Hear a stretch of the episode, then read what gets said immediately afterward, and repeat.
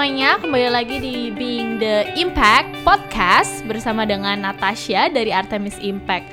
Hari ini tentunya kita akan balik lagi sharing cerita-cerita yang inspiratif, cerita-cerita yang memotivasi dari para volunteer, uh, dari para organizer kegiatan-kegiatan volunteering dan juga uh, para aktivis nih di sektor sosial serta stakeholder-stakeholder penting lainnya dalam dunia pervolunteeringan. Jadi kalau misalnya kamu adalah seseorang yang sedang mencari dan sedang memulai gerakan sosial kamu atau lagi ingin ikutan kegiatan volunteering atau mungkin ada yang cuma lagi kepo-kepo aja atau lagi bosen gitu ya dan pengen dengerin cerita inspiratif dari orang-orang dan organisasi luar biasa yang membawa perubahan bagi Indonesia dan bagi dunia, podcast ini adalah tempat yang tepat untuk kamu. Nah, di episode kita yang ke-9 kali ini kita lagi-lagi kedatangan tamu yang luar biasa spesial dengan topik yang juga luar biasa spesial. Ini kayaknya topik yang paling sering dibahas sama uh, produser kita Priam di kantor selalu bahasannya nggak jauh-jauh dari ini. Uh, ada yang mau tebak nggak nih kira-kira siapa tamu spesialnya? Nah di Being the Impact podcast kali ini kita kehadiran Kak Bella dari Girl Up Indonesia. Halo Kak. Halo teman-teman Artemis. Aku panggilnya pakai Kak ya Kak, biar biar berasa muda gitu. Boleh sih sering salah gitu ya dibilang padahal aku lebih muda atau gitu tapi nggak apa-apa kakak supaya gitu. aku berasa muda juga. Wah kita bisa semua di sini ada jiwa muda ya. Betul harus berjiwa muda ya karena uh, dengan begitu kita bisa terus punya spirit terus punya apa ya uh, motivasi untuk membawa perubahan tentunya. Dan uh, terima kasih banyak sudah datang hari ini walaupun luar biasa sibuk karena abis ini katanya mau ada uh, ada kegiatan lainnya ya. Jadi pembicara jauh lagi di Cengkareng kan? Jauh nggak apa-apa. Luar biasa sibuk tapi pagi-pagi menyempatkan ke datang ke kantor kami Artemis dan mau katanya hari ini sharing banyak banget cerita seru cerita-cerita menginspirasi tentang uh, gender equality yes. atau kesetaraan gender. Udah udah langsung penasaran gak sih kayaknya hmm aku mungkin cerita-cerita sedikit kali ya tentang Kabela, tentang Girl Up Indonesia juga. Nah, Boleh. Nah, uh, Kabela ini katanya nama lengkapnya Kak Isabella Veronica, panggilannya Bella, merupakan aktivis dari kesetaraan gender dengan pengalaman bekerja di berbagai agensi-agensi di PBB seperti uh, United Nations Office for Project Services, UNOPS, Uh, kalau nggak salah ini kayak semacam lembaga operasional dari PBB yang mengerjakan proyek-proyek terutama berkaitan dengan masalah perdamaian, masalah keamanan, kemanusiaan dan juga uh, solusi pembangunan gitu ya kak. Bener nggak nih kak? Benar, benar banget. Ini udah ada yang research ya iya, udah bagus risetnya. risetnya pas ya berarti. Risetnya pas, siap untuk jadi PBB. Nah. Satu lagi juga katanya pernah bekerja di UNDP di Washington DC di US. UNDP sendiri adalah UN Development Program, sebuah organisasi multilateralnya PBB yang bekerja fokus di pemberantasan kemiskinan dan juga bagaimana mengurangi terjadinya kesenjangan melalui kegiatan-kegiatan pembangunan berkelanjutan. Ini benar juga nih Kak? Ini benar. Kalau UNDP pa paling familiar ya. Ya, kayaknya di Indonesia juga uh, banyak banget orang-orang Indonesia yang tahu juga banyak banget program yang dijalankan di sini ya dan kayaknya banyak juga yang bercita-cita pengen kerja juga di UN gak sih? Uh, banyak dan pasti bisa semua. Ada pasti bisa kalau ada tekad dan juga ada nah. Tuh siapa tahu ada yang mau jadi penerusannya Kak Bella. Aduh, masih lama dulu. nah, setelah meraih gelar masternya di International Affair di George Washington University City, Kabela kembali ke Indonesia dan sekarang menjadi bagian dari UNFPA Indonesia Youth Advisory Panel. Kalau boleh boleh nggak nih kak di share sedikit sebenarnya UNFPA itu apa sih dan si uh, Indonesia Youth Advisory Panel ini sebenarnya apa? Jadi UNFPA itu singkatannya adalah United Nation Population Fund. Iya, PF bukan FP. Dan memang kita nggak sebesar atau se well known seperti UNDP, UNICEF karena kita banyak bekerja dalam isu populasi dan populasi ah. itu tuh banyak fokusnya ke dalam isu kesehatan reproduksi lebih spesifiknya lagi. Dan populasi sendiri itu mencangkupi para-para populasi marginal seperti pemuda, mother mortality, vulnerable hmm. population dan termasuk salah satunya adalah women and girls that is from violent um, yang victims of gender-based violence. Ah, I yeah. see. Jadi fokusnya ke sana ya, Iya, ke isu reproduksi kesehatan. Wow, luar biasa nggak nih? benar-benar uh, aktivis kesetaraan gender ya dan Kabela ini uh, merupakan ketua regional dari Girl Up Indonesia yang merupakan organisasi bagian dari UN Foundation uh, bekerja khusus di bidang gender dengan fokus utama di bidang leadership, kepemimpinan, kemudian kesehatan reproduksi dan juga pendidikan seksualitas ya kak. Yeah. Bener kan nih, hebat kan? Udah uh, risetnya uh, cakep ya. Hebat banget. Contekannya ini. bagus. Contekannya bagus tapi researchnya sendiri udah mantap, mantap. ini datanya. Luar biasa. Nah, setelah mendengar background yang Kabila langsung uh, terpesona nggak nih teman-teman? Aku sendiri kayak, uh, langsung terkagum-kagum rasanya. Selain terpesona juga pasti langsung penasaran apa yang akan dibahas hari ini kali ya. Tadi kita udah sempat bilang tentang uh, gender equality atau kesetaraan gender. Nah katanya hari ini Kabela akan sharing lebih jauh pengetahuannya tentang pengalamannya dalam topik tersebut, terutama tentang sebenarnya apa sih pengertian dan atau fakta-fakta dari kesetaraan gender itu sendiri, terutama di Indonesia ya kak. Dan sebagaimana sebenarnya kegiatan volunteering atau kegiatan kesukarelawanan itu bisa berperan besar dalam menangani isu kesenjangan dalam gender. Dan kegiatan-kegiatan luar biasa yang pernah dijalani Kabela tentunya juga berkaitan dengan Girl Up Indonesia yang kalau nggak salah sekarang sudah ada 8 chapter ya Kak di Indonesia. Yes. Yep. Ada di uh, UI, ada di UGM, ada di Jogja, di mana lagi tuh Kak? Ada di Malang, di Brawijaya, di Surabaya, dan juga di Jakarta dan di Bandung. Wow, jadi kalau teman-teman ada yang uh, tertarik untuk belajar lebih jauh atau berkontribusi lebih jauh soal kesetaraan gender, bisa langsung cari girl up terdekat ya kak. Girl up terdekat atau mau bikin girl up sendiri di komunitas sendiri oh, juga bisa. Jadi bisa bareng sama teman-teman mahasiswanya mungkin ya bisa. di kampus mana atau sama teman-temannya starting uh, girl upnya sendiri bisa langsung kontak di sosial media ada di uh, Instagram di @girlupindonesia dan Twitternya juga sama ya kak di @girlupindonesia. Yes, Mantap. Nah sebelum kita melangkah lebih jauh nih kak, ada satu pertanyaan yang kayaknya penting banget untuk dibahas uh, sebagai permulaan. Sebenarnya hmm. uh, apa sih kesetaraan gender itu buat Kak Bella? Hmm. Jadi kesetaraan gender itu buat aku yang selalu saya bilang pertama adalah it's not a zero sum game. Bukan antara perempuan dan laki-laki, perempuan versus laki-laki, laki-laki versus perempuan, tetapi perempuan bersama laki-laki bekerja bersama-sama untuk membawa equal opportunities regardless of race, religion, hmm. backgrounds and upbringing. Betul. Dari situ kita bisa merasa bahwa bisa melihat bahwa men and women have different needs but they deserve the same rights. Itu sih pokok dan akar dari uh, kesetaraan gender.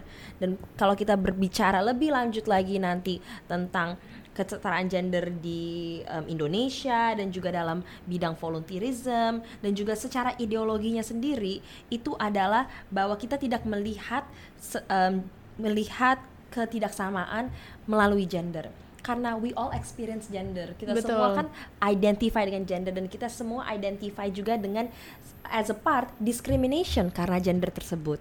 Jadi karena itu um, gender equality sangat adalah sekarang kayak universal talk karena we all experience gender Betul. as human being. Jadi uh, sebenarnya bukan membuat satu gender itu lebih tinggi daripada yang lainnya kali ya namanya bukan. kak. Itu tentang kesetaraan bagaimana dua-duanya itu memiliki uh, hak yang sama, memiliki kesempatan yang sama. Benar. Jadi benar. Uh, bukan hanya tentang buat perempuan aja nih sebenarnya. Kita hmm. harus bisa mempelajari ini bareng-bareng sebenarnya ya kak. Benar. Karena mungkin aku sempat ngobrol-ngobrol juga sama KB Bella banyak juga sebenarnya uh, para laki-laki yang kadang-kadang mereka di apa ya ada ekspektasi besar tentang apa yang harus mereka lakukan sebagai laki-laki gitu. Yes. daripada dari lingkungannya dari keluarganya peer pressure dan kawan-kawan ya yes. Itu karena ideologi uh, maskulinitas yes. yang karena gender itu bukan secara kita berbicara biologis itu secara social construct jadi karena lingkungan kita adalah yang membawa konstruksi-konstruksi feminitas dan juga maskulinitas yang membuat ada disparity ini dan juga inequality ini hmm. jadi ini sekeliling kita yang um, our environment, our politics, our um, socio-economic gitu yang membuat um, ada this idealized masculinity yang sebetulnya tuh apa ya nggak nggak perfect juga gitu it's flawed itu sebuah ilusi gitu Betul. jadi makanya kita berbicara tentang kes, uh, kesetaraan gender ini karena kita akan melihat ya a big part of it adalah ketidaksetaraan gender karena konstruksi-konstruksi sosial dan sekeliling kita. Betul. Jadi kalau teman-teman ada ada yang lagi ngobrolin tentang kesetaraan gender, itu boleh terbuka buat siapa aja ya, bukan bukan terbatas hanya untuk perempuan aja yang boleh Bukan, ikutan gitu kan. bukan. Atau bahkan eh, hal-hal seperti kesehatan reproduksi, tentang eh, menstruasi dan kawan-kawan itu nggak terbatas hanya untuk perempuan aja yang boleh tahu ya kan sih. Yes. Eh, semua eh, cowok-cowok nih juga boleh sebenarnya dan memang harus kali ya justru karena eh, dengan hal-hal tersebut dengan mengetahui mereka punya knowledge-nya mereka jadi ada pemahaman dan tahu bagaimana saling respecting each other. Benar, benar banget. Itu kosakatanya sih ya di sini yang tadi Tasya bilang respect. Dan ini sendiri karena kita sekarang sedang 16 hari uh, Day of Activism tanpa hari kekerasan against Hmm. Betul. violence against women and men, uh, violence against women and girls kan. Kita berbicara adalah respect for women dan respect itu adalah mengetahui bahwa bu- kamu tuh tidak lebih daripada yang lain tapi kamu um, saling mengerti gitu Betul. itu mulainya adalah um, from understanding that we are different and then choosing untuk act in the simil act in a way that encourages each other bukan put each other down. Jadi respect tuh sebetulnya PBB sendiri kita UN Women um, kaji bahwa lack of disrespect is actually one of the root causes of violence against women and girls, against sexual harassment, sexual violence dan itu sangat uh, it's a very um, broad gender issue gitu kan ya. Tetapi that word respect teman-teman Betul. itu. Karena kurangnya respect itu ya. Jadi karena kurangnya rasa meng- saling memahami, saling menghormati satu sama lain bahwa memang ada perbedaan, tapi bukan berarti kita apa meng membuat salah satunya itu jauh di bawah inferior lebih superior kah atau kah Ya. di bawah kita kah atau hal-hal seperti itu. Ya. I see. Dan kesetaraan gender ini kayak seperti sebuah topik yang sudah diperjuangkan selama berabad-abad ya Kak, kayaknya Hmm, sebenarnya. iya. Dari dulu banyak sekali perubahan-perubahan yang terjadi. Mungkin dulu uh, banyak sekali perempuan tidak bisa masuk ke dalam bidang politik, let's say. Um, dan sekarang sudah banyak negara juga yang uh, semakin terbuka untuk memberikan opportunity, memberikan kesempatan.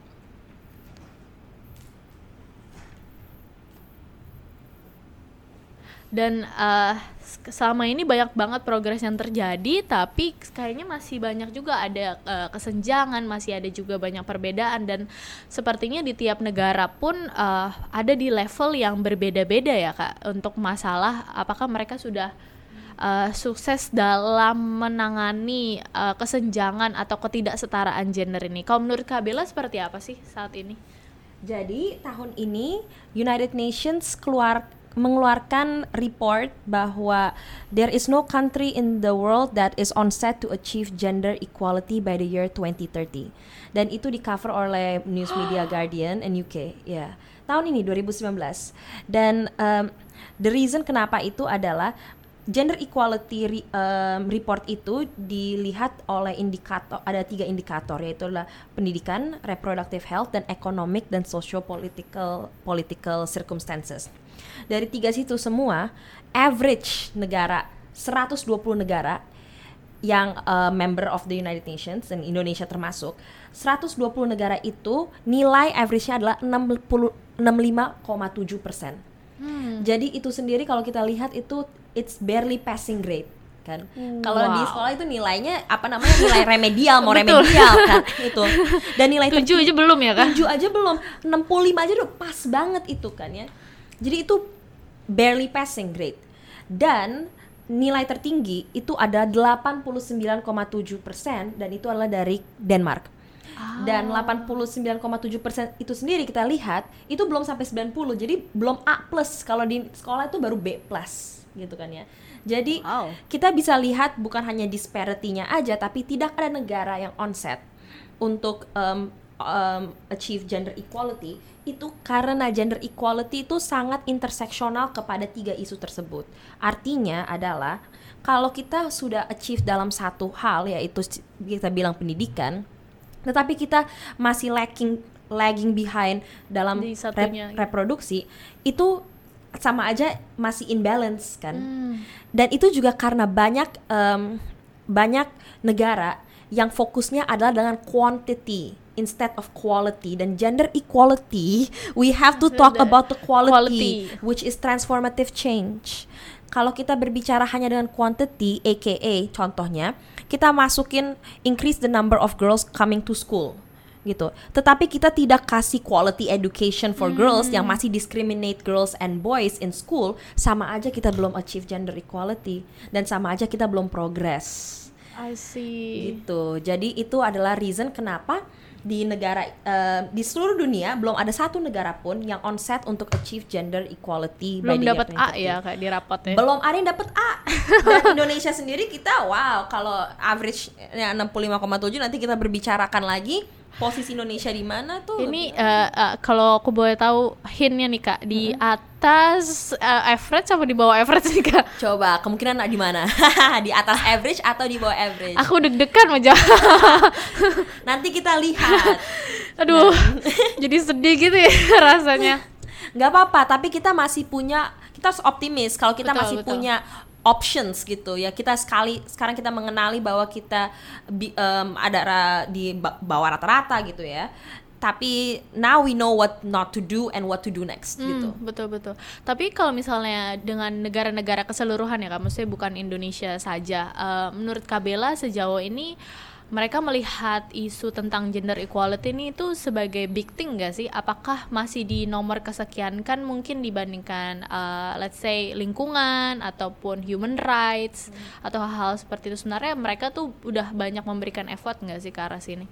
Jadi di level internasional sendiri di PBB em, kita di em, isu gender harus di mainstream kepada semua policy, programming, activities dan itu karena gender affects everyone that's the thing kan and it's Betul. universal and I've said that makanya kita perlu berbicara itu even dalam konteks yang kelihatannya ada nggak sih korelasinya gender dengan say lingkungan ada kayak Betul. de- dengan climate financing creating um, apa namanya climate migration yang sering victimsnya most likely paling tinggi adalah women and girls kan? It still shows bahwa gender itu intersectional. And um, tapi masalahnya adalah sekarang ya yang saya bilang terlalu fokusnya hanya perempuan perempuan doang. Jadi akhirnya kita yang bekerja perempuan. Oh. makanya perempuan kita sudah ngerasa bahwa ini penting. Tetapi counterpart laki-laki kita masih ngerasa bahwa nggak apa-apa itu isu kalian saja. Kita akan cari Oke. isu yang lebih gender net neutral seperti education and apa namanya um, peace building tapi kalian sendiri nggak ngerti bahwa it like education and peace building saja udah sih intersect terhadap isu gender ini Betul. Ya. Jadi ini harusnya ada di setiap pembicaraan, setiap topik, setiap isu itu semuanya related dengan kesetaraan Benar, gender. benar. uh, lagi-lagi ini bukan cuma sekedar perempuan yang harus kerja keras ya, perempuan yang harus memperjuangkan.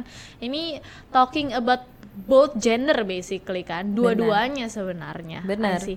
Sebenarnya uh, menarik banget sih kak, karena jadi kita uh, aku sendiri dan maksudnya dari Priam juga pernah nih baca uh, buku menarik namanya Second Sex. Uh, mungkin Kak Bella pasti pernah baca juga karya Yes. seorang uh, French existentialist bernama Simone de Beauvoir.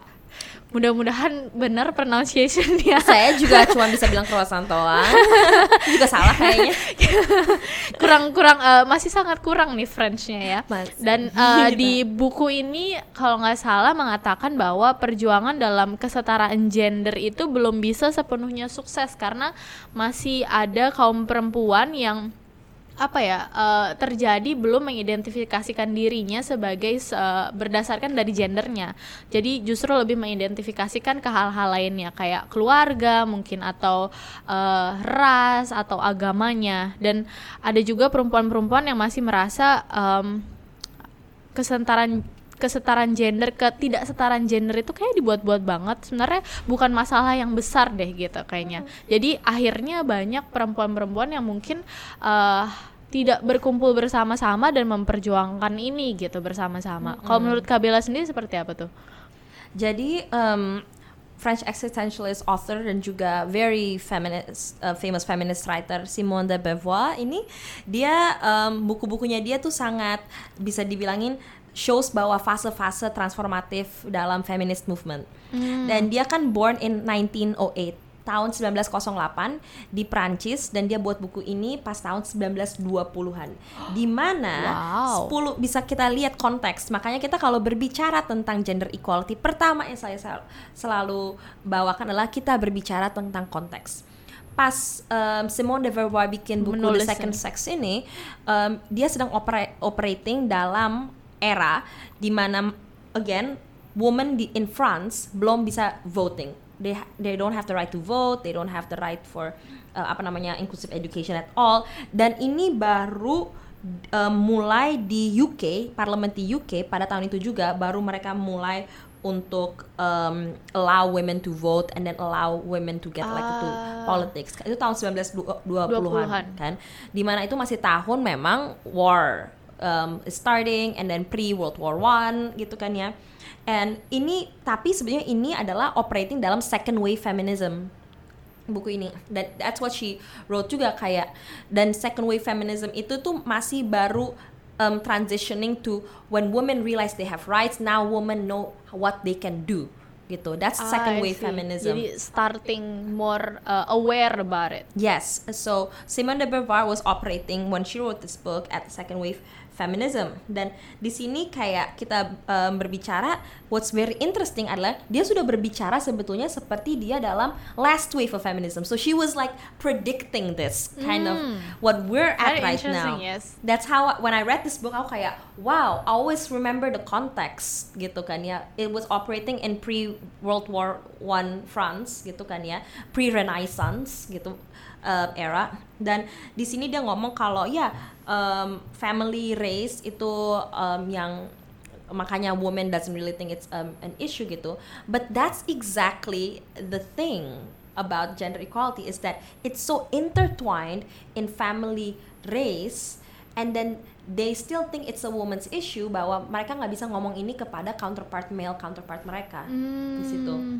So um, it's still very one sided makanya um, banyak yang bilang kalau uh, baca buku ini kalau ya kok um, I feel that kayak wom- woman doesn't really it's not really important yet you Yeah. know gender equality because at that time like um, women are still understanding gitu bahwa how they can fight for their rights Betul. gitu. Bahwa sebenarnya mereka bisa punya posisi juga, bisa punya hak juga sebenarnya ya. Yes. Jadi yes. I see. Kalau misalnya kalau untuk sekarang nih Kak, 2019 udah menuju 2020 bahkan ya. eh, masih nggak sih ada hal-hal seperti masih nggak sih ada perempuan-perempuan yang mengatakan apa sih ini kayaknya bukan sesuatu yang besar gitu. Ini bukan sesuatu yang harus aku perjuangkan sebagai seorang perempuan. Something like that. Oh masih, masih dan em, itu seperti hal-hal kayak saya jadi ada dua dua skenario itu adalah I choose my other female friends to work on it karena mereka kayaknya lebih mau untuk em, apa namanya bekerja di gender equality versus this is apa namanya I do not um, care about this because men. Kayak I aku aku takut atas the men so that's kalau itu dari um, sisi perempuan ya. Jadi nanti aku ngomong juga sisi laki-laki. Itu kalau perempuan kayak aduh ada teman-teman aku yang bisa lebih bagus bekerjanya di gender equality. Ah aku yaudahlah um, Biarin mereka biarin aja mereka ya. aja. And then mereka bilang ah aku juga takut karena aku nggak mau dibilang nanti kayak takut jomblo. Terus nanti aku takut dikirain man hating. Itu very ah, famous betul kan? betul betul. that is rooted in fear gitu. And fear is rooted in mindset so itu karena mindsetnya tuh belum belum ditrans bukan transform ya aku bilang belum intersectionally transform enough untuk understand bahwa one way or another you have to understand this is uh, this is we're experiencing on this on our day to day lives yes. gitu and uh, that fear itu karena ada ideology, ada idealized masculinity and idealized femininity, and also standarnya society. Hmm, Jadi betul. society standard is what's imposing this apa namanya idea that you know I don't think this is going to be an important issue that's worth fighting for at all Betul. and possibly kayak it's going nowhere karena ya and then kita keluarin apa namanya um, report seperti yang tahun ini kan yang No Countries on Set tahun 2030 that's discouraging right? Iya. Ah, jadi standar masyarakat sendiri yang membuat apa ya mix of culture juga, mix of dari religion mungkin, mix of dari uh, ya race dan kawan-kawan yang membuat ada standar-standar tertentu membuat orang-orang dari perempuan sendiri ya Iya. merasakan kayak eh kayaknya ini bukan sesuatu yang perlu kita perjuangkan gitu ya Yes, nggak sih? Kalau dari segi si laki-lakinya ini gimana tuh kak? Hmm, nah, aku tuh em, udah mulai berbicara selalu bahwa topik aku tuh dalam sisi masculinity juga.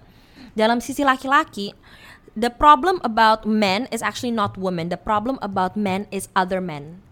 And dari situ kita bisa lihat bahwa um, men they they have this theory. Uh, sorry, ada theory by um, APA from American Psychology Association yang bilang bahwa there's this idea called precarious masculinity. Masculinity. Bahwa precarious masculinity itu adalah men ha- don't have the luxury as women do. Kita kalau women we wear um, uh, pants gitu, pantsuit. Ya udah kita dibilang kayak the the hardest thing is tomboy, bilang tomboy atau enggak oh dia sporty gitu kan ya. But it doesn't threaten our femininity. And tapi men if they are told to uh, if they are if they wear dresses and makeup, mereka tuh udah completely threatened karena masculinity is hard to earn and hard to lose uh, for them. That's the thing. Jadi they be aggressive. And so dari situ precarious masculinity teori ini it becomes this thing called yang aku suka bilang ada inflatable donut masculinity. Kalau em, kamu bayangin inflatable donut itu tuh mereka tuh seperti uh, donat yang ada holes-nya gitu kan ya. And if you try to um, apa namanya blow into an inflatable donut yang ada holes-nya, you will not it will fail. It will fail to be seen gitu. Sama seperti masculinity. Masculinity adalah inflatable donut yang ada holes-nya. It's an illusion that is flawed. You have to continue blowing into it tapi ujung-ujungnya masih flawed. Gitu. Dan that's what dari sisi men men are less likely to ask for directions than women because they feel like they need to always take lead and take charge. Jadi um, they don't want to talk about this gitu because they know that they have to understand also what is masculinity for them gitu. What does it mean? Wow, jadi sebenarnya berat juga ya untuk para uh, cowok-cowok laki-laki mereka harus um, expectance-nya atau expect, uh, ekspektasi dari para uh, society-nya lah ya dari masyarakat seperti itu dan mereka harus merasa kayak oh uh, gue nggak boleh salah, gue nggak boleh nggak boleh nanya, gue nggak boleh menunjukkan kalau gue nggak tahu, gue nggak boleh menunjukkan kalau gue mungkin nggak bisa apa-apa, hal-hal seperti itu yang akhirnya membuat mereka jadi lebih agresif akhirnya. Yes. Wow, that's very mind blowing. and that's because we have to be mindful Betul. of masculinity. Makanya itu aku suka coin the term mindful masculinity. We have to be mindful of like yes, what behaviors don't we don't like that is not only bad for ourselves gitu but also mostly bad for others because that is the root stem of violence violence itu ya kita ngomongin terus kayak ini pas banget sebel- eh, 16 hari tanpa kekerasan ya bahwa violence itu rooted kita udah ngomong re- respect gitu kan ya tapi uh, the second one itu adalah on mind lack of mindfulness kayak you see kenapa banyak banget um, victim of gun violence gitu di US gitu kan ya. Yes. ya itu karena laki-lakinya sendiri ngerasa ya waktu itu karena aku nggak punya pacar makanya aku apa namanya um, Bisa dengan bisa mudah dengan melakukan- mudahnya lakukan hal itu kan me- melakukan gun shooting kayak ya itu karena udah it's a learned behavior gitu it's a cognitive learned behavior Jadi hal-hal seperti itu memang harus starting dipelajari, starting dibiasakan dalam kehidupan sehari-hari memang benar-benar dari mereka masih dalam kandungan kali justru ya. Mereka kada masih dalam kandungan, lahir dan kawan-kawan semua uh, harus holistik juga approach-nya. Wow. Nah, kalau melihat Indonesia nih Kak dibandingkan negara lainnya, aku penasaran. Jadi kita ada di angka berapa?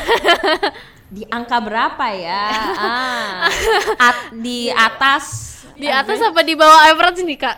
sayangnya kita Deg-degan.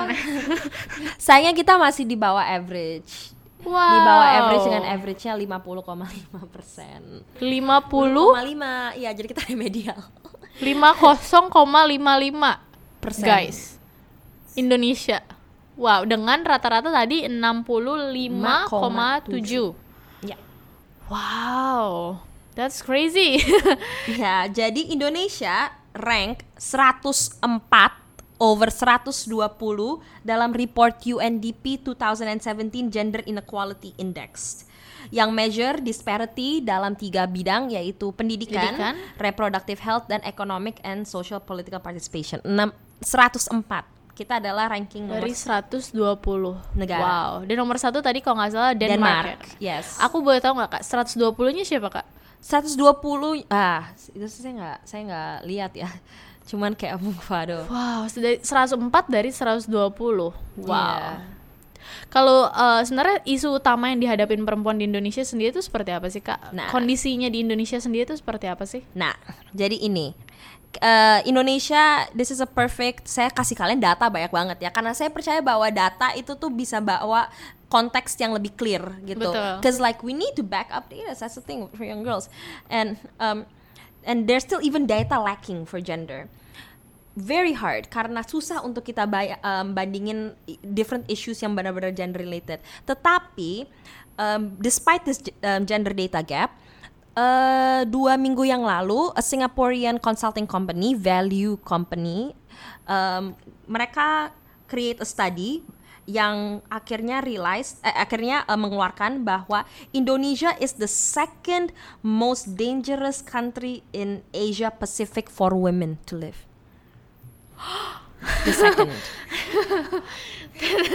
yes. It is Oh my gosh. uh, research conducted by Singaporean consulting firm Value Company. And nomor dua nomor dua. paling bahaya untuk perempuan Yes. di Asia Pacific. Yes. Nomor dua paling bahaya dan eh, itu dilihat oleh 15 indikator dan lima- salah satu indikatornya itu memang dari um, woman in leadership, education, yang tadi juga reproductive health um, dan juga sexual violence and harassment. BP, nah itu yang aku bilang BPJS, BPS, Badan Pusat Statistik kita mengeluarkan studi bahwa tahun lalu satu out of three women in Indonesia has experienced sexual violence and harassment in their lifetimes by a male partner. And itu sendiri adalah uh, an indikator kenapa ya kita bisa nomor dua as the most Dangerous. dangerous country uh, for women in Asia Pacific. Ya, dan Asia Pacific ada berapa? 25 lebih negara gitu kan ya. Wow. Ya, jadi dan dan dari kajian itu tersebut, um, sexual violence and harassment adalah um, salah sa- adalah isu yang menurut aku tuh paling pervasive dan prevalent buat Betul, gender betul. inequality di Indonesia. Karena Jakarta sendiri adalah the ninth most dangerous city in the world for women oleh studi dari International Labour Organization. Nine most dangerous city. City. Iya. Jadi nomor 9. Wow. Maksudnya aku juga ngerasa sih dan eh, yang sedihnya juga adalah eh, kayak hal-hal kayak catcalling gitu kan. Catcalling itu sebenarnya harassment gak sih jatuhnya? Itu bukan sesuatu yang eh, harus kita biarkan gitu aja, tapi masih banyak orang-orang di sini bahkan di Jakarta sendiri yang sudah ya hopefully sudah lebih well educated gitu kan. Em, mereka masih ada yang kayak ngerasa ah ya udah itu kan hal kecil gitu Eh, jadi mereka belittling si uh, sex ya catcalling ada other sexual harassment dan kawan-kawan gitu jadi kalau menurut Kak Bella sebenarnya apa sih yang menyebabkan hal-hal tersebut ini? Jadi em, dari situ sendiri sih menurut aku sih yang terjadi adalah karena em, ketidak ketidakpekaan. Ketidakpekaan dari dari em, perpetrator tersebut bahwa itu adalah sexual harassment dan sexual violence. Karena mereka ngerasa itu ya joke kayak and it does not have any repercussions at all dan di Indonesia tuh karena masih em, itu karena dari tadi masculinity itu dan patriarchal culture di mana kita start to normalize it. We start to normalize catcalling as something that is a joke atau kayak receh gitu kan ya. Which is which is the root cause of kenapa kita uh, becoming like one of the dangerous cities in the world and the dangerous country in the region gitu kan ya dan juga kenapa kita bisa uh, um, lack of reporting lack of reporting the cases. Yang ujungnya susah adalah juga lack of having the solutions and having the um, Betul. the ways to combat this combat. gitu. Kalau mereka aja susah untuk report karena mereka karena perempuan kita takut, malu dan kita takut juga karena kita bisa dikena victim blaming gitu kan ya. How are we going to think about the solutions? We're stuck right now Indonesia. We're stuck in that phase of still trying to make sure this is not a normal thing gitu. Karena dari mindsetnya sendiri tuh masih masih distorted gitu menurut Betul. aku. Masih banyak yang mengatakan, maksudnya ada hal-hal yang terjadi catcalling or even rape uh, dan orang-orang bahkan malah menyalahkan si korbannya itu sendiri. Oh, kamu sih pakai bajunya mungkin uh, kurang apa ya, kurang panjang, kurang tertutup atau hal seperti itu atau mungkin kamunya genit kali. Bahkan hal-hal seperti itu dan itu terjadi di sosial media yang semakin besar sekarang dan banyak sekali juga komen-komen yang bisa anonymous gitu kan dan uh, complicated banget sebenarnya ya. Bener, itu kategori dikategorized as harassment gak? Kalau online, yes it is. Tapi orang mana bilang kayak, tapi kan itu kan cuman tulisan doang kan? No, harassment itu bisa verbal, non verbal. Dan itu dari situ kita bisa lihat sp- spektrumnya tuh luas sekali gitu kan ya. And uh, we tend to blame the woman karena kita cognitive biasnya sendiri itu tuh udah again the languages that we use salah satunya tuh adalah exercise dari profesor di um, psychologist di Amerika Julia Penelope yang dia bikin kalau um, kita tuh berbicara tentang words when we talk about sexual violence harassment. When you hear the word John beats Mary, kita tahu bahwa John adalah perpetrator, Mary adalah victimnya. Tapi kalau kita ganti jadi passive word, Mary was beaten by John, Mary itu adalah subjeknya, dia jadi topiknya dan dia tetap victimnya. Terus kadang-kadang di media kita bisa lihat juga Mary was beaten, Mary was harassed, Mary was battered gitu kan ya. So all of these words when you see kan ya, it tends to diminish akhirnya the perpetrator which is the man John gitu karena kita fokusnya so much also on the woman gitu. And this is why women were afraid to go and to report this Iya, the cases. untuk terbuka mengatakan bahwa something happened. something happened. This is how victim blaming originated from dari language cognitive biasnya yang sudah.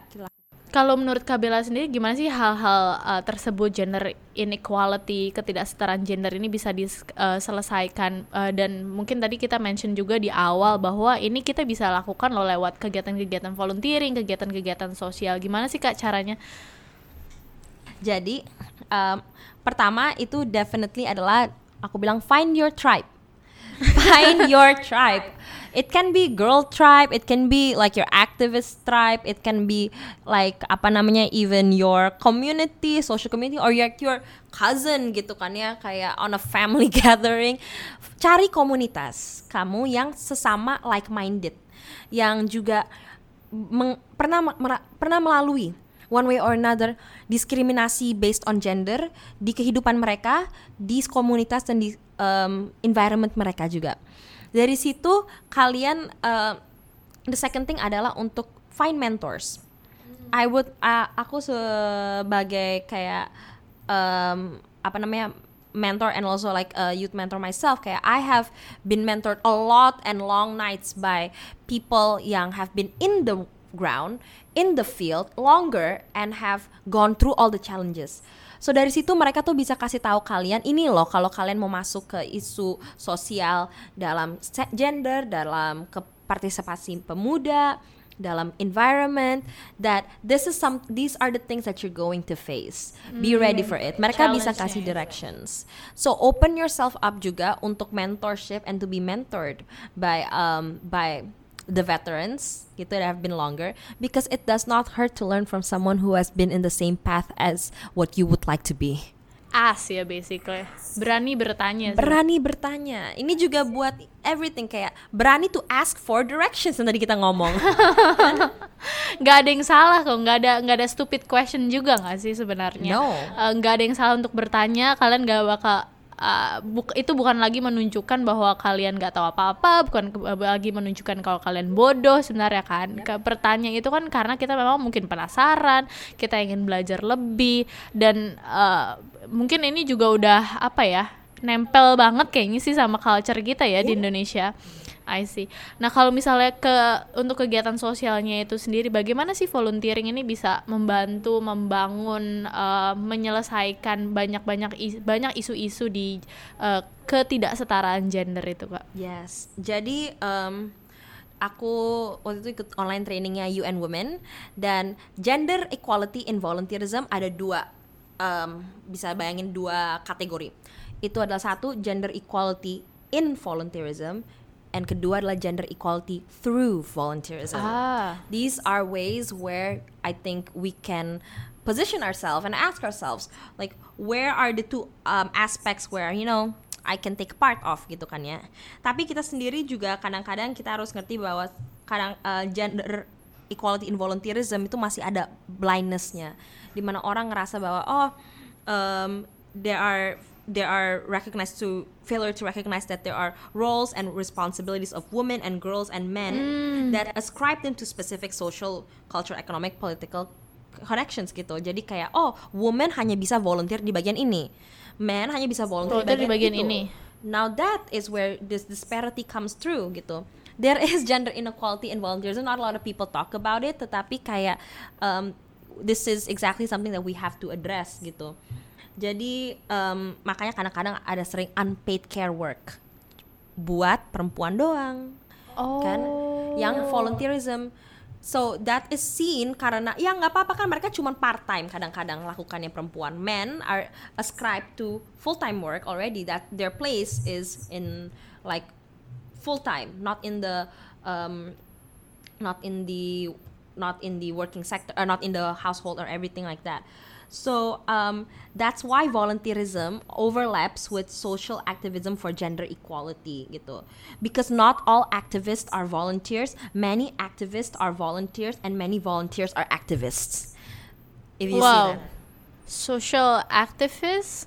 yeah That's confusing. Right. Dalam bahasa Indonesia gimana tuh, Kak? jadi tidak semua or, um, aktivis itu volunteer Tidak Kan? semua aktivis itu volunteer. I see. dan tidak semua volunteer itu aktivis Oke. kadang-kadang mereka hanya mau untuk belajar doang untuk mau Ah, dapat untuk aware aja gitu ya. awarenya gitu dan tak semua aktivis juga pengen jadi volunteer karena mereka punya expertise ini dan harus dibayar atau enggak kita tokenism aja kan Oh, I see, I see, I see, I see.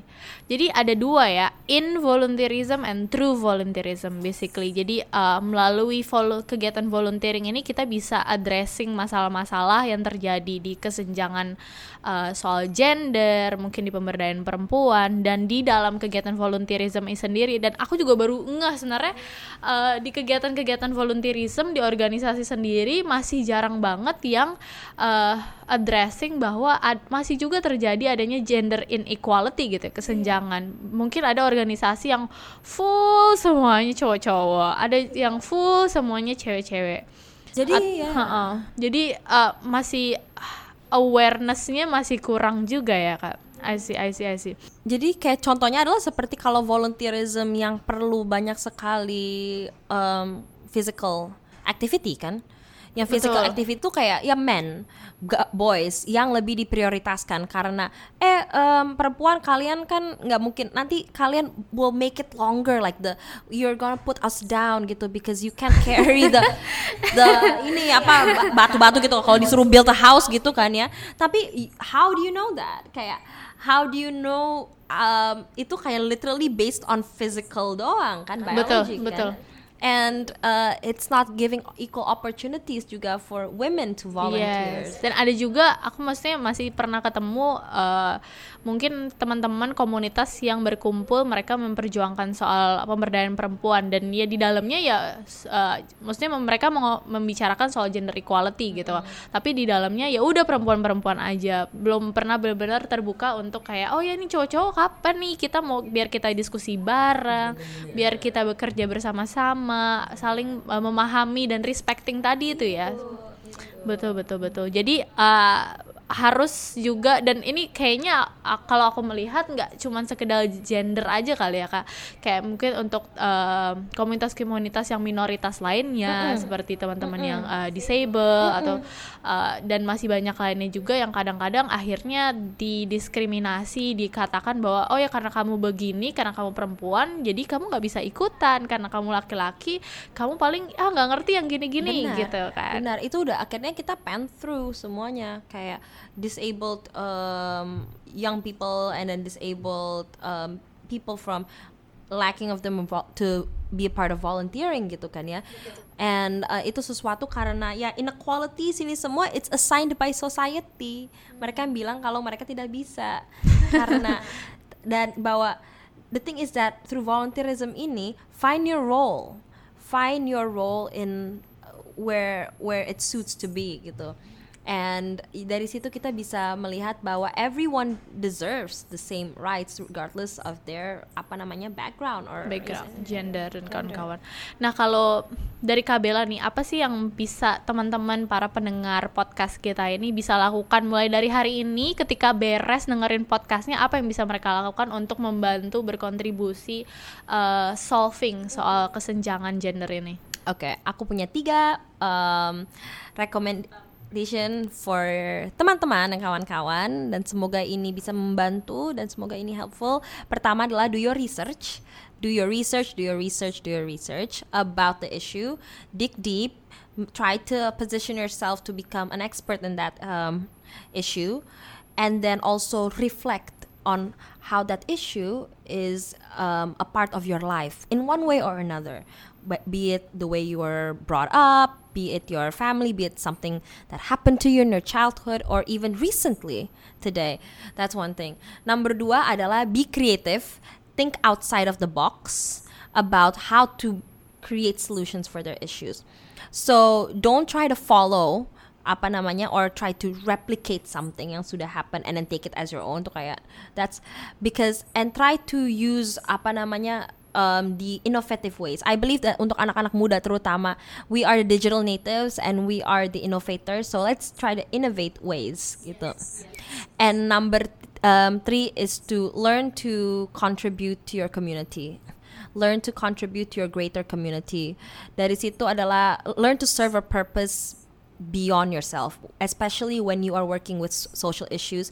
It's so easy to, um, it's hard to exercise empathy and empathy is ah. easier said than done really. Tapi um, that's basically the center of this work adalah the community that you are serving knows best the solutions already. So equip yourself with the data and that innovation so that you can contribute to something greater than yourself Hmm, wonderful. Jadi tadi step-stepnya adalah starting dari sekarang, mulai risetnya, ya, cari tahu tentang isunya, cari tahu sebenarnya apa aja sih yang terjadi. Nggak mungkin nggak hanya di sekitar saya, tapi di Jakarta, di Indonesia, di dunia itu sendiri, dig deeper gitu kan, sebagai expert di isu ini.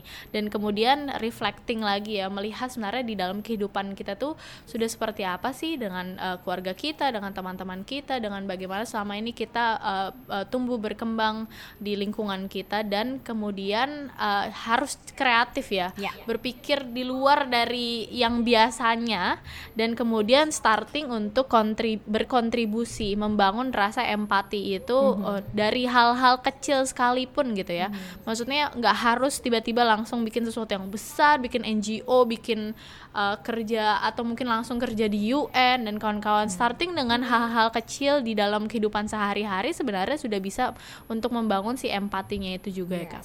Nah kalau untuk Kabela sendiri nih selama ini uh, apa sih project-project ataupun uh, kegiatan yang suka dijalankan untuk uh, ya dalam endeavornya di dalam kesenjangan gender dalam kesetaraan gender. Jadi kita di Girl Up Indonesia bekerja terutama dalam isu pendidikan dan tahun ini kita fokusnya banyak sekali dalam pendidikan dalam kesehatan reproduksi. Jadi banyak kayak kita partner dengan Feminist Festival kemarin dengan uh, apa uh, salah satu eventnya beauty redefining beauty standards dan juga itu dalam um, sisi Jakarta tapi dalam grassroots community kita bekerja dalam menstru- isu menstruasi and period poverty dalam providing um, workshop-workshop untuk um, para teman-teman kita di Yogyakarta dan di Gunung Kidul untuk lebih mengerti hak hak kesehatan mereka melalui pendidikan menstruasi. Wow, wow.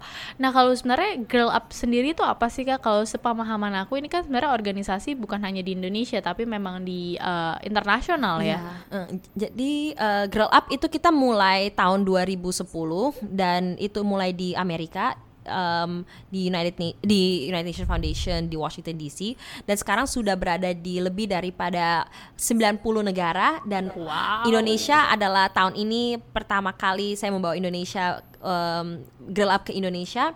Dan kita adalah um, organisasi yang bekerja untuk memberi um, kesetaraan gender, edukasi kesetaraan gender, dan leadership capacity melalui building networks of clubs di region-region yang menurut kita bisa berkembang dalam pemikiran gender equality dan movement gender equality tersebut.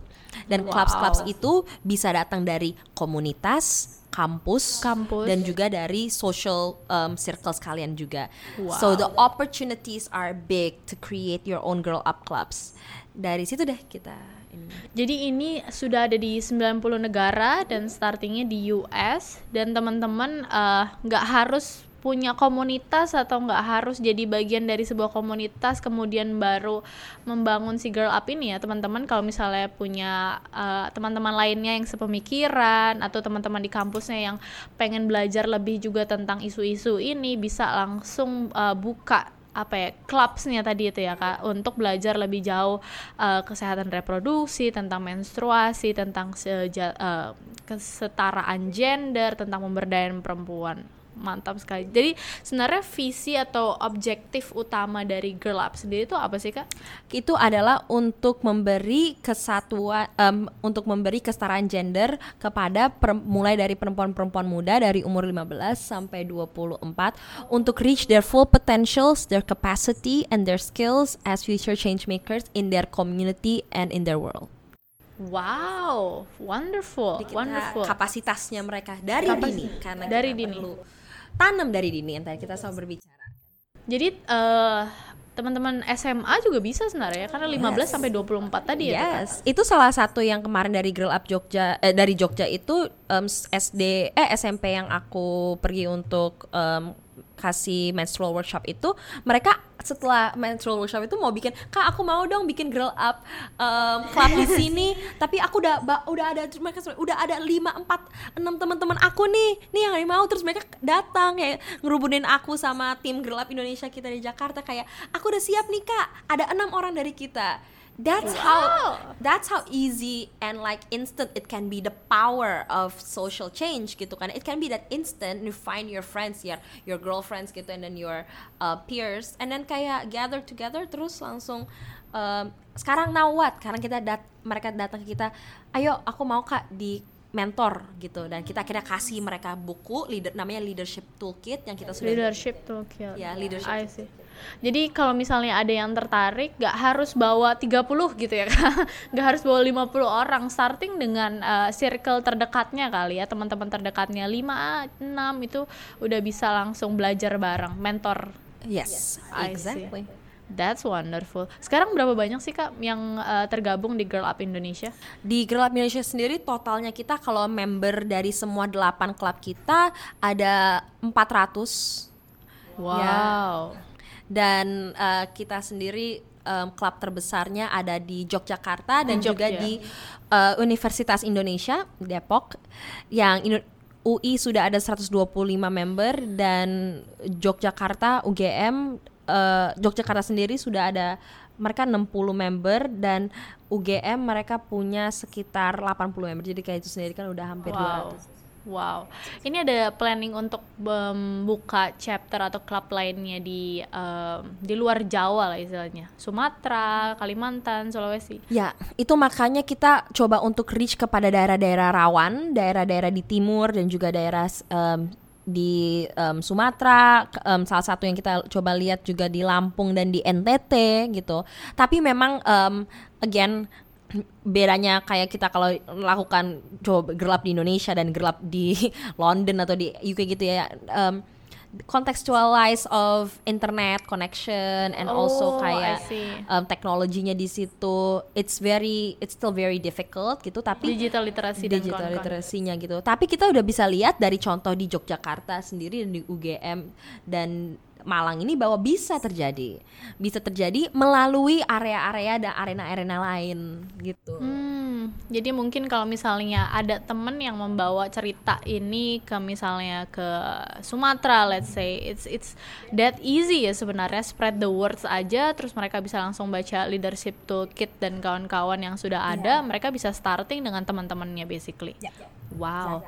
Nah, aku penasaran nih kak, kalau untuk Kak Bella sendiri dan untuk Girl Up gitu, eh, apa sih kendala terbesar bekerja di bidang ini gitu, di bidang kesenjangan gender, di bidang pemberdayaan perempuan, apa sih yang, apakah mungkin dari publik di sekitar eh, ataupun dari internally, apa sih challenge-nya mungkin ya?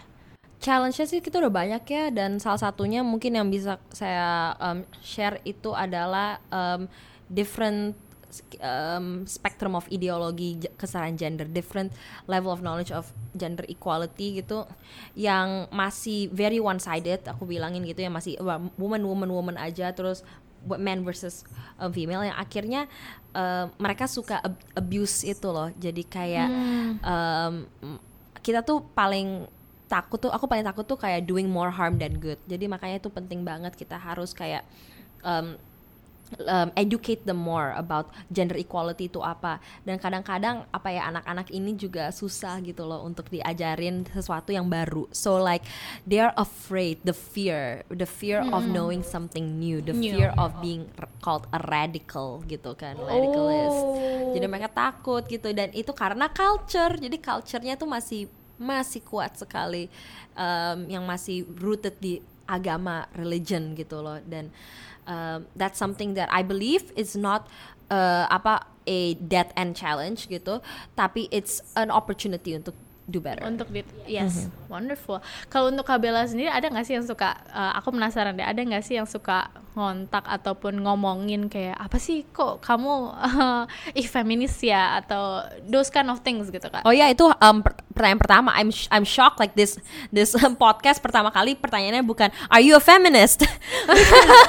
Because that's like the question I get asked first and foremost. I think before starting anything Kak Isabella are you a feminist? Gitu kayak and then my answer is yes I'm a feminist and um, it's it's also um, the re- the question is like yeah perlu bisa nggak ya girl up ini kayak hanya bisa girl doang? Kan namanya girl up. Kenapa nggak girl and boys up? Kayak gitu kan ya. No kalian lihat. Uh, ini karena kita mau fokus di perempuan sebagai satu sub target yang kecil dulu supaya kita bisa lebih um, channel our resources all into girls supaya they can become also they can become allies to their male counterpart also remember this is young girls gitu kan ya Yes. And that's why aku selalu bilang makanya important of talking about men gitu. And then as a gender advocate myself, I always talk about men as I, you've seen gitu. And yes, girl, it, um, apa namanya, guys can join girls up. And that is to answer your question is yes, that's one of the challenge. Kayak kayak, "Kal- kamu boleh nggak boys ikut? Of course you can. Of course you can take part in it. You can become a volunteer. Mau volunteer, mau jadi observer aja juga. It's up to you. Because in the word female itself ada the word male. Yes, true true. Dan aku um, maksudnya selama ini untuk Kak Bella sendiri ya, personally pribadi, uh, ada nggak sih yang suka berusaha kayak uh, apa sih istilahnya menjatuhkan mungkin atau justru orang-orang tuh banyak banget yang malah uh, suportif banget dengan uh, what you believe, what you're working on gitu. So far ya, dia banyak yang sudah supportive itu karena dari kalangan aktivis dan kalang, kalangan jaringan um, youth-led organization anak muda sendiri. They're very supportive. They're very apa namanya we build each other up and we also expose each other's organization and then we collab even kita kolaborasi Wow. banyak sekali kayak kemarin aku sama Femfest itu kan jaringan aktivis semua yang akhirnya aku di um, introduce gitu tapi yang put um, put me down actually yes sometimes uh, that happens. Um, I'll be very honest. I come from a patriarchal family, so one of my family member was the one who's very skeptic. Karena aku datang, aku dari keluarga Batak yang patriarkis banget dan masih patriarkis. Dan hal ini bukan sesuatu yang nggak yang yang mereka bisa lihat kayak wow positif dan baru dan mereka agak mereka skeptis. Ah. But that's the thing with Indonesians. You have to lead by example. You tell them, okay, you're skeptic, and I'm going to show you how it it's not. You shouldn't really truly be skeptic karena it's doing well. There's progress. There's positive things coming out, gitu, and you show it to them. So that's the thing. Like act, don't just react, gitu. Jadi memberikan mereka contoh bahwa ini loh yang saya kerjain gitu kan, and this is bring a lot of positive uh, effect for the world, a lot of positive uh, impact, right? Karena aku kemarin sering banget juga ngobrol sama teman-teman uh, mereka yang bekerja di pemberdayaan perempuan, mereka yang bekerja di uh, soal gender equality ini, kadang-kadang katanya uh, Instagramnya suka menerima DM-DM yang mengaccusing mereka kalian Muslim yang liberalis ya gitu. Wow. atau kalian yang kalian apa sih kok kayak gini-gini dibahas? gitu.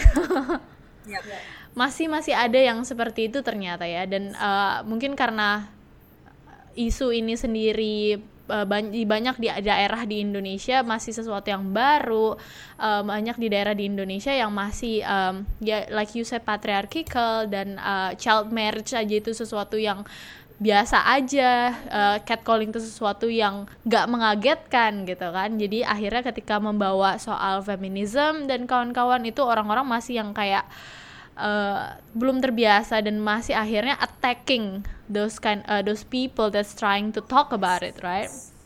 That's wonderful that's wonderful. Luar biasa banget Kak Bella. Bagaimana sih caranya selama ini uh, menanggulangi orang-orang yang mungkin agak-agak apa ya kurang comfortable mungkin kalau misalnya bahas soal soal hal-hal ini atau orang-orang yang belum masih bisa menerima. Bisa then you're giving them the example gitu. What what do you uh, mungkin untuk teman-teman di chapter-chapter atau di clubs lain yang suka merasakan masih uh, apa ya ada yang belum aware ada yang belum terima dengan hal-hal ini. Biasanya apa sih advice yang dikasih ke mereka? Um, if um, you know me closely, I like to do humor with it also. so I make the conversation as fun and as relatable as possible. Itu, and then that's because I make it like seperti storytelling. So like aku selalu tanya kayak apa yang uh, how does this work to you? Like imagine you're in a apa namanya a situation where like this kayak and dari situ kayak I don't see supaya kita lihat bahwa talking about this feminist movement and gender equality is not a scary thing gitu. And it's not an angry and rage thing. It's an empowering thing. It's a kind and friendly and fun thing gitu. Because um, I want them to also do the same thing also to their male counterpart and to their families. Apalagi family mereka. Aku bisa ngerti banget I come from a patriarchal family so I relate to them. Kayak bagaimana ngomong itu ke keluarga mereka? Gitu kan ya? That's really have fun. Kayak jangan marah. Jangan kalau mereka bilang ah skeptik kayak ya udah oke uncle oke um, auntie kayak gitu. Terus gimana? Nanti uh, auntie sama uncle mau datang besok ada makanan gratis loh. Kayak like approach it in a very intelligent emotionally intelligent manner gitu kan ya yang fun gitu yang uh, jangan marah jangan ba- kebawa emosi itu Betul. itu paling penting Jadi nggak uh, nggak dibalas dengan sesuatu yang marah juga dengan sesuatu yang uh, menunjukkan kalau kita uh, apa ya tersinggung dan kawan-kawan. Jadi dibawa untuk fun aja. Yes, mantap sekali. Last question nih Kak, apa satu pesan yang mungkin Kak Bella ingin sampaikan untuk para pendengar kita atau mungkin terutama untuk bagi para perempuan di Indonesia? Yes. Buat para perempuan di Indonesia is that you can rise up to become the change maker that you want wish to see in the world. And buat para pemirsa adalah there is a lot of good people in this world but we are in need of more of them. Itu wow. aja. Wow, wow. Thank you banget Kak, Kak Bella luar biasa banget. Very very very inspiring, sangat menginspirasi semua orang. Menarik banget podcast kita hari ini karena um, seperti yang tadi Kak Bella bilang juga di akhir banyak banget sebenarnya orang-orang baik di dunia ini, tapi kita butuh lebih banyak butuh. lagi. Dan uh, semua perempuan di Indonesia, semua perempuan di dunia ini punya kesempatan untuk uh, berkembang, untuk menjadi lebih baik lagi. Dan uh, seperti yang kita bahas dari awal ya, ini tentang uh, respecting each other, bagaimana kita bisa memahami, bagaimana kita bisa menghargai satu sama lain. Ini bukan tentang bahwa yang satu lebih baik dari yang lain, bahwa yang satu lebih rendah dari yang lain, tapi ini bagaimana tentang kita saling uh, memiliki kesempatan, memiliki hak yang sama yes. dalam kehidupan sehari-hari. Luar biasa banget sharing cerita-cerita seru dan inspiratifnya. Semoga dan membantu. Semoga membantu ya teman-teman semua. Terima kasih banyak untuk sudah mendengarkan Being the Impact Podcast episode kita yang ke-9 kali ini. Terima kasih banyak Kabila. Terima kasih Tasya. Semoga episode kali ini uh, teman-teman jadi banyak hal baru yang dipelajarin, banyak banget data-data yang uh, shocking ya. Aku um, pas di tengah-tengah tadi agak sedikit uh, discourage kayaknya agak sedih gimana gitu merasanya uh, tapi eh, mudah-mudahan no. ini justru jadi motivasi, motivasi. ya motivasi we Betul. need more good people in this world Betul. knowing that there's these yes bahwa ada ada isu-isu di luar sana yang harus kita kerjakan bersama-sama harus kita perjuangkan bareng-bareng semoga ini jadi inspirasi jadi motivasi untuk semuanya berikut berkontribusi membangun masyarakat masyarakat kita atau istilahnya kalau di Indonesia gotong royong gotong ya. royong gotong royong yeah. bersama-sama membawa perubahan yang lebih baik yeah. untuk Indonesia dan bagi dunia. Yeah, tidak nah, ada rotan, tidak ada ada tidak ada apa tuh? Tidak ada aku tiba-tiba lupa. Tidak ada rot uh, tiada rot uh, tidak ada kayu, kayu ya. rotan, akar pun eh tiada akar, rotan pun jadi. Apa kebalik itu enggak? dong, tiada tiada, rotan, akar tiada rotan akar pun jadi. Betul, tiada rotan akar pun jadi. Jadi uh, enggak harus segala sesuatu dijawab dengan satu solusi saja yeah. ya iya. kali maksudnya ya yeah. uh, bahwa banyak banget sebenarnya pilihan-pilihan kita di luar sana kayak tadi dibilang Kabela juga harus kreatif mm -mm. betul yeah. mantap nah untuk yang mau kepo-kepo tentang Girl Up Indonesia bisa langsung follow tadi Instagram dan Twitternya di @girlupindonesia dan yang pengen kepo-kepo lebih jauh tentang Kabela bisa juga add Instagramnya di Isabella Veronica. Double L dan double A di akhir ya kak? Bener yes. gak nih? Uh, double Jadi, L double A di terakhir. Di akhir ya, oke. Okay. atau mungkin ada ada channel lainnya untuk bisa kepo-kepo soal Kabela kalau nggak salah kemarin cerita suka nulis juga kan ya kak? Oh iya uh, saya uh, oh kalau yang mau lebih chill di Twitter at Bella Veronica A-nya tiga. Dan uh, tulisan aku juga ada di Magdalene Isabella Veronica Sialahi dan juga di Medium Mantap sekali. Nah, jangan lupa uh, follow juga sosial medianya Artemis Impact, Instagram di Artemis underscore Impact, Facebook di Artemis Impact, dan websitenya di artemis.im artemis.im. Nah, Artemis Impact sendiri merupakan online impact tracker buat kamu sebagai individu maupun organisasi dari setiap kontribusi, kontribusi sosial yang kamu lakukan yang juga akan memudahkan kamu untuk menemukan kegiatan volunteering yang mungkin sesuai dengan jadwal kamu, sesuai dengan interest kamu, sesuai dengan uh, uh, kemampuan, skill dan experience kamu dan juga membantu mengelola kegiatan dan tim kamu dalam berkegiatan sosial. Nah, saat ini Artemis Impact sendiri kita lagi membuka kesempatan untuk teman-teman teman-teman yang mungkin pengen banget nih cari-cari kegiatan volunteering uh, dengan beberapa partner komunitas yang kami sekarang sedang bekerja sama. Jadi kalau misalnya kamu berminat untuk volunteer sekaligus cobain langsung apps Artemis bisa langsung kontak kami di med sosial media Artemis Impact. Nah, detail mengenai sosial media Girl Up Indonesia dan Kak Bella dan juga Artemis Impact bisa ditemukan di deskripsi podcast. Stay tune terus di Being the Impact Podcast. Jangan lupa dengar dengerin episode-episode sebelumnya. Nah, sampai jumpa di episode berikutnya. Happy volunteering and don't forget to be the impact.